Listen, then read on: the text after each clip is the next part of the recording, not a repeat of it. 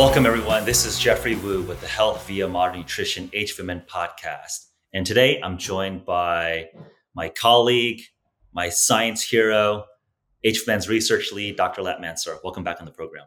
Hi, Geoff. Thank you very much. How's it going? Doing well. I'm actually at my parents' place down in California. It's great to be back in my childhood roots. California air is great, but uh, going to be back in Miami, Florida very, very shortly. So and I know that you're going to be traveling out there for some interesting meetings with scientists, with folks in our community. So very much excited to to see you in person very shortly. Yeah, it'll be exciting to uh, visit Miami for the second time in my life next weekend. So that'll be quite fun. So we'll catch up then. Perfect.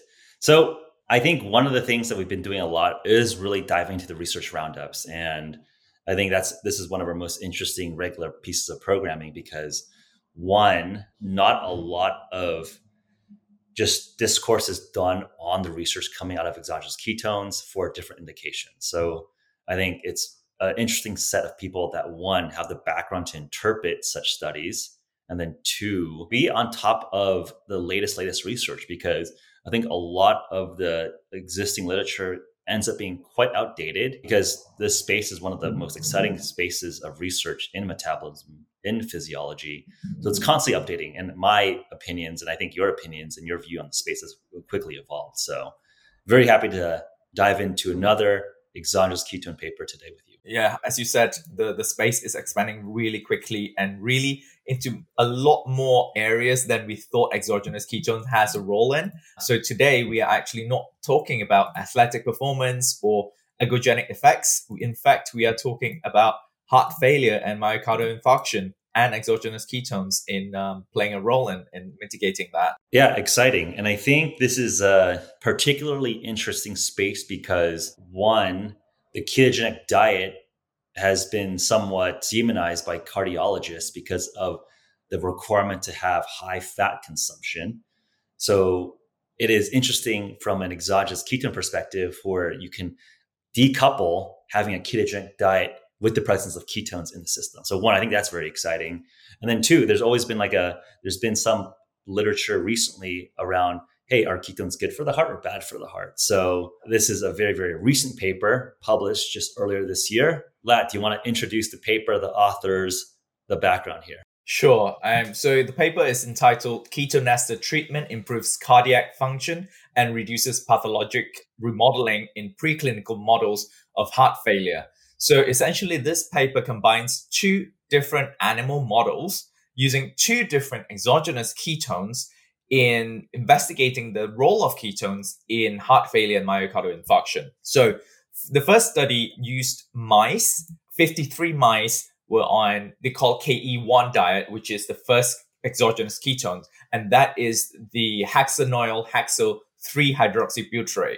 So to clarify that, it's two C6 molecules bound to a BHB molecule. So that is a ketone ester. And the second study, 77 rats instead of mice now, 77 rats were treated with beta hydroxybutyrate 1,3-butane diol monoester, the ketone monoester that we are very familiar with. And that is more towards heart failure. So this is very interesting. You know, when we look at two different animal models from two different research groups, as well as two different exogenous ketones, and this way we can actually, you know, conclude is ketone actually good for the heart, uh, you know, during instances of, of myocardial infarction and heart failure. Yeah, very cool. So essentially, I think it's like one, decoupling ketogenic diet from the presence of exogenous ketones. And then two, are there particular benefits of specific forms of exogenous ketones? And it's really cool here that, you know, HVMN supplied the beta hydroxybutyrate butane diol monoester. And the second ketone diester that was tested was hexanoyl hexyl 3 hydroxybutyrate diester, right? So again, one thing that people will start getting more and more familiar with as the space unfolds is that there are multiple types of ketone esters. And I think in you know folks that are more new to the space might think, oh, there are MCT oils, there are ketone salts and there's ketone esters. Now, I think if you actually unpack that within MCTs, there's multiple types of medium chain triglycerides, right? C6 or C8, which is called caprylic acid, is forms of an MCT. Ketone salts, there's sodium BHB, magnesium BHB, racemic salt, or you know, chirally pure D BHB salt. These are all ketone salts, but each of those uh, different molecules are very different. And naturally, ketone esters were very, very cutting edge two, three, four years ago. But as the space has developed, there are now multiple forms of ketone esters ranging from the beta hydroxybutyrate R13-butane diol monoester that HVMN first brought to the market back three years ago, four years ago, right? That is the product that we help break world records with, supply a lot of athletes, etc. But within that interim period, there's also work coming out of a lot of Dom D'Agostino and his group's work coming out of with acetoacetate diester, which is another ketone ester and in this paper, there is the C6 BHB ketone diester, which is a relatively new diester that is now being brought onto the market. So very exciting to unpack and see the differences between all the different types of ketone esters. Before diving into the protocol, I want to shout out, you know, where was this research done? Which research groups? I see a couple familiar names. I see John Newman. I see Eric Verdin. They are friends and colleagues over at the Buck Institute, which is very near our San Francisco former HQ. Any other researchers that we know or, or groups that we know? So, John Newman's group, Dan Kelly, Eric Verdin, that group, as you said, they're from Buck Institute. They are responsible for the mice study using the C6 diester. And the other group that is responsible for the rat study uh, is from the Department of Cardiology, University of Me- University Medical Center Groningen in the Netherlands. So these two groups collaborated and combined their studies and their findings to publish this paper. Cool. So before diving into the specific methods, I think it's just good to paint the broad context on why ketones and cardiovascular health and heart disease or, or heart health is associated. I think even just a lot of the podcasts, right? We talk about what is considered heart healthy. And the traditional AHA, American Heart Association, usually they talk about, you know, you see that AHA stamp on Cheerios or different carby breakfast meals versus what is more in the ketogenic line of school, the school thinking, which is, hey, actually reducing insulin, uh, re- increasing insulin sensitivity, reducing the presence of glucose potentially is much better for heart health. And the mechanisms have been debated, but one of the leading suggestions or hypotheses is the presence of ketones that offers this cardioprotective protective ability. So I think this study is a very useful study that helps unpack, you know, what of a ketogenic diet is potentially helpful for heart health. Is it the restriction of carbohydrate? Is it potentially calorie restriction? Or is it the presence of ketones themselves? So I think that is a specific key question that I'm excited to learn about from this study.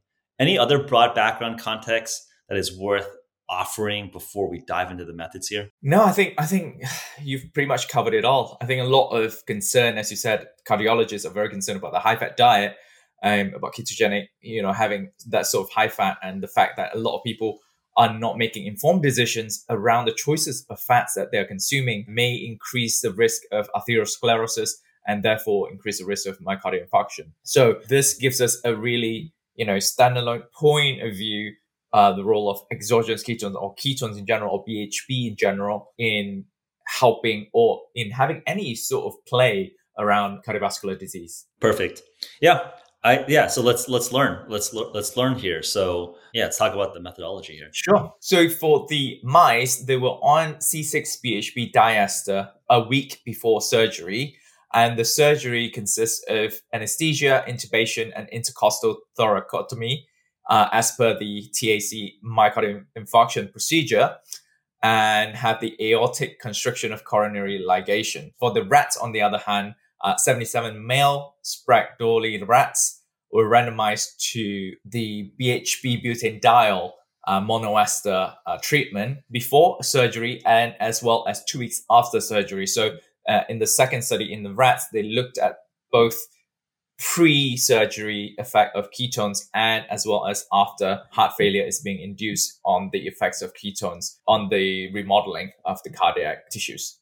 Got it. And then just for clarity, the surgery is basically just inducing a heart attack. Yeah. So basically, uh, these researchers were basically doing a surgery to cause heart attacks after for the C6 BHB diester a week of being on a you know kind of this exogenous ketone ketone diet and then for the BHB butane diol monoester there was two arms one was a one week before and then one was after or uh, two weeks after. So just like a couple different looks at how ketones particularly two specific forms of ketone esters are able to deal with heart attacks. Cool. Exciting. I mean i i, I want to know the answer. So what happened? So, first of all, in terms of difference in the exogenous ketones, the C6BHB diester actually cause less of a ketonemia during the non-feeding period. So basically, they added in these exogenous ketones in their normal diet. And rats are nocturnal, and mice are nocturnal, so they eat during at night. And fair enough, both ketone esters, both ex- both exogenous ketones, did induce ketonemia during feeding period. However, only the BHB butanediol monoester that caused ketonemia throughout the non-feeding period, which is what I find quite interesting. So different types of ketone ester will sustain different length or duration of ketosis, and this is what they have shown us. Yeah, I think just practically speaking, basically, another way to say it is basically the BHB butanediol monoester is better at keeping ketones elevated throughout the night, where the C6 BHB diester popped it up a little bit, but as it metabolizes away, the ketones quickly get metabolized and disappear from the system. So it is closer to ketone salt efficacy, which also dissipates quite quickly versus the classic BHB butane diol monoester. So just from a PK or pharmacokinetic, pharmacokinetics perspective, uh, looks like it's pretty clear here that the BHB BDO monoester is superior both from a longitudinal and spike of ketones compared to the C6 BHB diester. Yeah, you're correct. Uh, another note here, though, is that they dial back on the dose of C6 diester. So that might play into the role of why ketosis is not being sustained much longer as well. But obviously, they can't go any higher because the mice start losing They're causing weight. weight loss. Correct. Yeah, so I think like again, rats are very different from humans, but I think this is something to consider as you know these become potentially translatable to you know human application. Is that you know as we're looking at different possibilities or different ways to induce exogenous ketosis, I would just be more concerned just with this data set here of why is C6 BDO causing weight loss, unexpected, unintentional weight loss, and without much of the gain of having high ketones.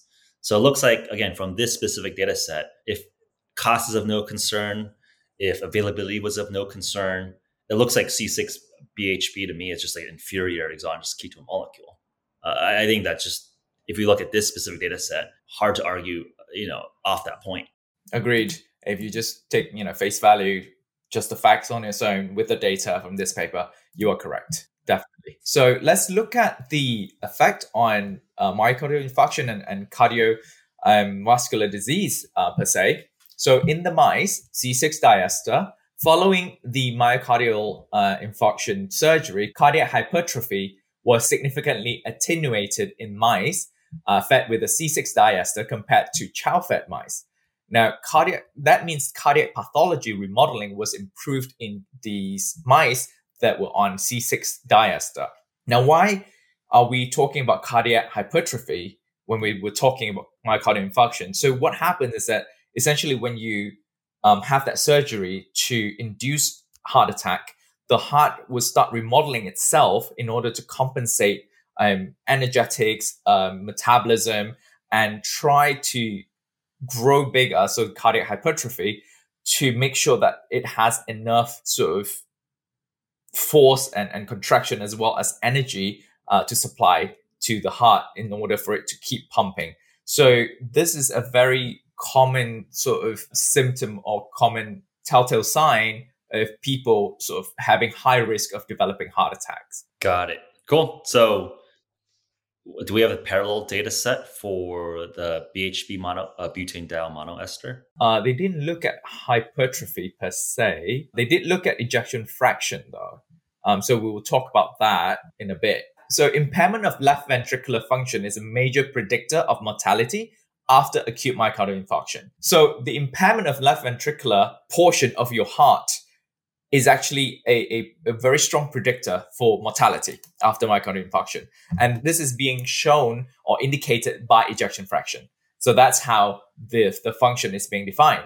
So in this case, in the mice with C6 diester, they, sh- they saw the attenuation of impairment. So if you look at figure 2D, the ejection fraction definitely went down. It got decreased after the surgery, so after myocardial infarction. But then in the C6 diester group, it actually went up significantly compared to the chow fed mice. So this shows the role of ketones in mitigating that, not not 100% back to normal, but it's that it's definitely more significant compared to a non-ketone group. Cool.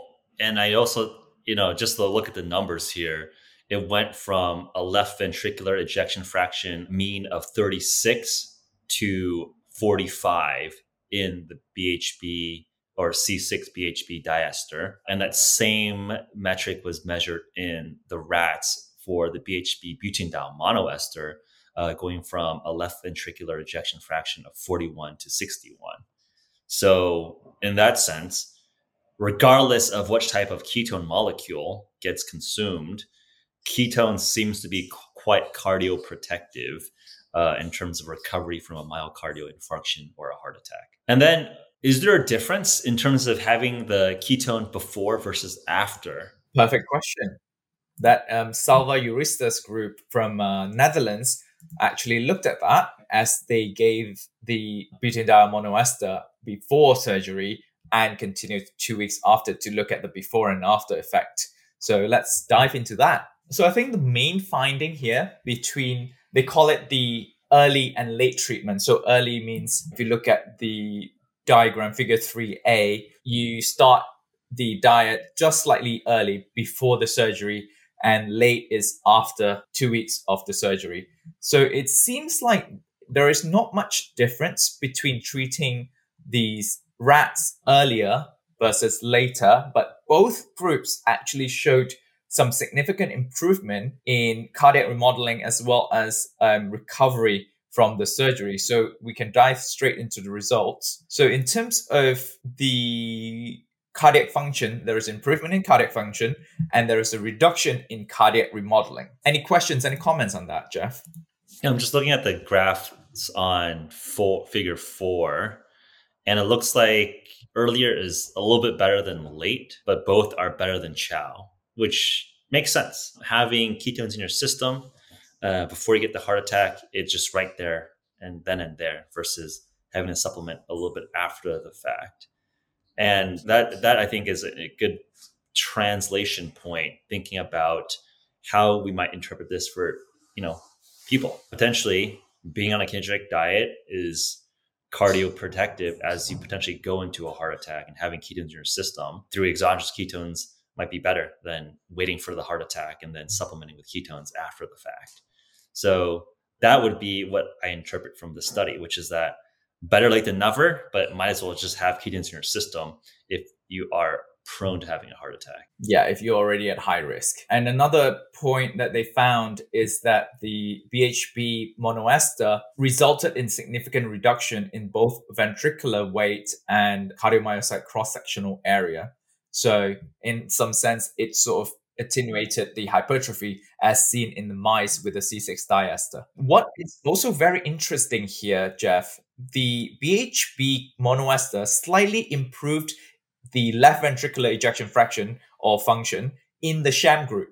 So sham group essentially is the group that went through the surgery but didn't actually go through the ligation. So this is a sort of control for the surgery surgery group. So not a heart attack. It was just like they opened up the rat but didn't give a heart attack. Correct. So even that, it seems like exogenous ketones improve the left ventricular function without being in a disease state, which is quite interesting. Cool. So, I mean, essentially, it's not just necessarily cardioprotective after a myocardial infarction or heart attack. It might be just beneficial to make a normal heart even healthier, which is very, very cool. Any other specific points before we move on to takeaways and conclusion? Yes, there is one more point. Um, they looked at the genes and receptors that are related to ketone metabolism. So the expression of the gene encoding MCT1, monocarboxylate transporter 1, the main transporter for ketone bodies entering cardiomyocytes was increased in the chow um, rat group compared to the sham chow group, suggesting that myocardial infarction, the heart upregulates ketone transport regardless or independent of the availability of ketone in the body. Again, so myocardial infarction, they saw upregulation of genes that regulate ketone metabolism and take in ketone metabolism independent of ketone availability. Interesting. So that is interesting from a mechanistic perspective. It seems to be uh, the natural response from a heart injury that the body already responds by upregulating ketogenesis, which makes sense. That like then when you actually just you know put in ketones from an you know with either form of ketone ester, it you know improves outcomes by tremendously. So I think this is super exciting, right? I think one, it recapitulates some of our initial hypotheses and frameworks of ketones and ketogenic diet being cardioprotective. And it looks like the ketones themselves offer a lot of that benefit, right? So if there was an argument or discussion around is what of the ketogenic diet is beneficial for the heart, it looks like the ketones themselves are a dominant mediator for that function, meaning that you can just have ketones in, in a drink form and you get a lot of the cardio uh, protective benefit. Uh, and then two, now it's like you know a really good study that really looks at one the mechanism of explaining a little bit why this seems to improve and then two you know good metrics in terms of just actually measuring functional outcomes right? I think left ventricular ejection fraction is a great real world metric. It's not some random biomarker or some random gene expression that's hard to interpret into everyday function no this is actually your heart ejecting more uh, fluid or more blood which is ultimately the metric that we all care about and on that point, Geoff, on that on that left ventricular ejection fraction point, the a group from Groningen actually also measured left ventricular ATP. If you look at figure six, they showed that ketones actually increase the left ventricular ATP generated in the group after myocardial infarction. So that in its own, it's so interesting because ketones is actually generating more ATP compared to the chow fed group. And, you know, this sort of enforces our understanding that ketones may be more you know, energetically beneficial when there is some form of disease or occurrence that stops the, the, the cells to generate more ATP. For example, ischemia, hypoxia, these kind of situations where the, cells or the organs are struggling to generate ATP from the conventional fats, proteins, glucose, ketones may actually be the answer to provide the ATP needed in order to keep operating these organs. Yeah, no, that's cool. Again, that's another specific biomarker that's very, very understandable, right? And I think one of the you know general critiques that I have around biology is that oftentimes people measure these proxies, whether that's gene expression but they don't actually measure the end functional endpoint, right? Like how much ATP is actually generated, how much ejection fraction is actually, how much blood is actually being moved. So it's cool that this paper seemed quite robust in measuring some of these functional attributes. Cool. Yeah. I mean, any conclusions, recommendations of how our audience might be able to take this away? Again, I would say that caveats are, you know, I, I can start and then I'd love to have you kind of wrap up. Uh, is that one, this is an animal study, right? Humans are not animals. So maybe none of this is translatable. But I think, uh, especially for this specific model, I think inducing a heart attack or doing heart damage seems pretty relatable. Like you know, cardiomyocytes and, and hearts generally function very similarly from uh, mammals. So I think in terms of translatability, this is one of the better ones, right? I think brain, I think other like you know longevity these more complex endpoints a little bit harder to interpret and translate but i think for heart this is much easier for me to translate from animal model to human model. But have to make that disclaimer that this is rats so don't necessarily take this for you know take this within the holistic body of evidence that we can all read. Uh, but two, I mean, I, I generally, you know, it, it reinforces the optimism that I have for ketones as being a beneficial part of everyone's diet, and you can get there through fasting. You can get there through eating ketogenic diet, and it looks like very clearly here that exogenous ketones, whether it's in the form of BHB BDO monoester or C6-BHB diester, is very efficient ways to induce ketosis safely. I would say the BHB BDO seems safer than the C6 BHB, just given from the weight loss perspective. But both are equally effective in terms of improving heart function after a heart attack. So if I were, this is just personal opinion, personal practice, you know, would worried about a heart attack, I would be very, very thoughtful about thinking about incorporating ketone drinks into my daily uh, heart health protocol. I, I think the data here is like pretty compelling for that. Yeah, and, and and great point on the caveat that this is an animal study. You know, I as a basic scientist, we always use animal models to find out mechanisms, to find out proof of concept and all that. But we always get the question from clinicians and from the public, you know, how is this translatable? So that is why I chose our next research roundup paper to look at clinical settings and exogenous ketones in um, cardiovascular disease. So stay tuned for that one. And in terms of discussion and, and takeaway points here is that even though this paper showed there is no difference in infarct size between the different exogenous ketones, there is definitely significant improvement in the remodeling as well as the uh, attenuation of cardiac dysfunction following the infarct of heart failure. And it also seems that when the heart goes through heart failure